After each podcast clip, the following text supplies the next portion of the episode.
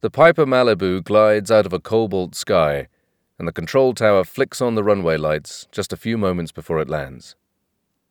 As they taxi towards the darkened hangars, Jude Lyon, an officer in the UK's Secret Intelligence Service, MI6, pulls the Velcro straps tight on his body armor, secures the chin strap on his helmet, and pulls a waxed canvas messenger bag over his shoulders.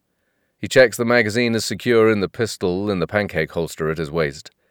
As soon as the jet has come to a halt and the cabin is depressurized, the pilot opens the door and extends the steel frame steps. Welcome to Syria.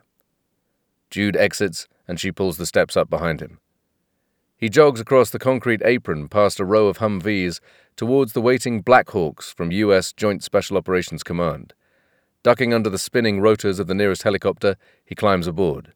Within seconds, he is airborne again, in the row behind the flight deck.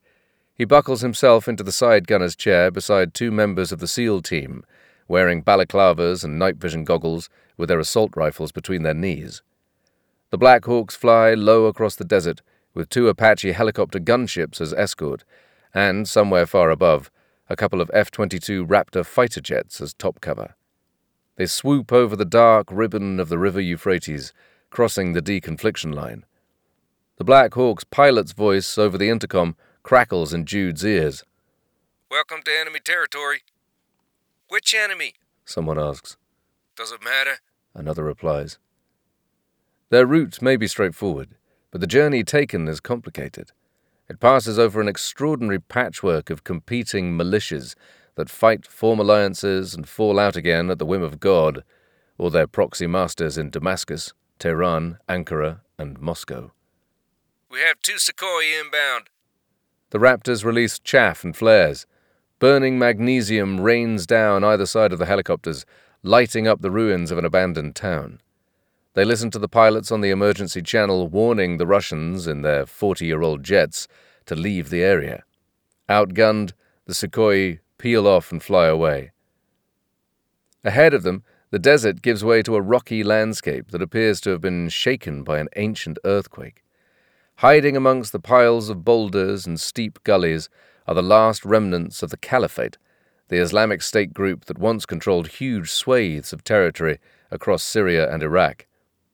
Tonight's target is a Kuwaiti national, Wahab Mutairi, former finance controller of Islamic State. It is just over two weeks since one of the worst terrorist acts in the United Kingdom's history. A former British Army officer named Guy Fowle killed 265 people in London in coordinated attacks on Westminster Underground Station and the Houses of Parliament. Mutairi is believed to have funded the attacks from the Caliphate's extensive cryptocurrency holdings derived from oil sales, extortion, kidnap and ransom, drug smuggling, and antiquities trading. A Jordanian agent who has infiltrated the group has revealed Mutairi's location. He is on the move, overnighting in an isolated safe house close to the edge of their territory prior to an attempt to cross the border into Turkey. They touch down a kilometre short of the target, and the team huddle together in the downdraft as the helicopters lift off into a holding pattern.